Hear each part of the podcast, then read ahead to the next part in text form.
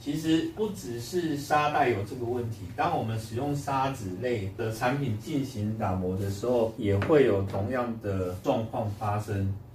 这个原因是因为砂纸或沙袋它本身并没有像砂轮一样有所谓自锐的作用。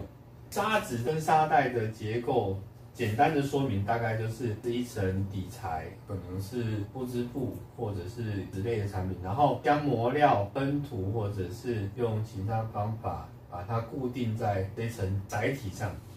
也就是说，它基本上只有单层的结构。那在经过研磨、打磨一段时间之后，它的磨料本来锐利的地方，它会慢慢的钝化，它会从本来比较尖锐的形状变成一个比较。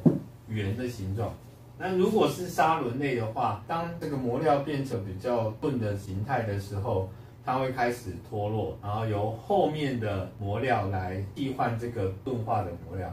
但是砂纸跟砂带的话，它并没有磨料可以替换，所以它只能同一个磨料不断的进行打磨的动作，这个磨料会被磨得越来越圆，越来越钝。在这种情况下，因为切削力的降低，所以研磨出来的弓箭自然它就会变成比较细致、比较光滑的状态。但是切削力也同时会下降，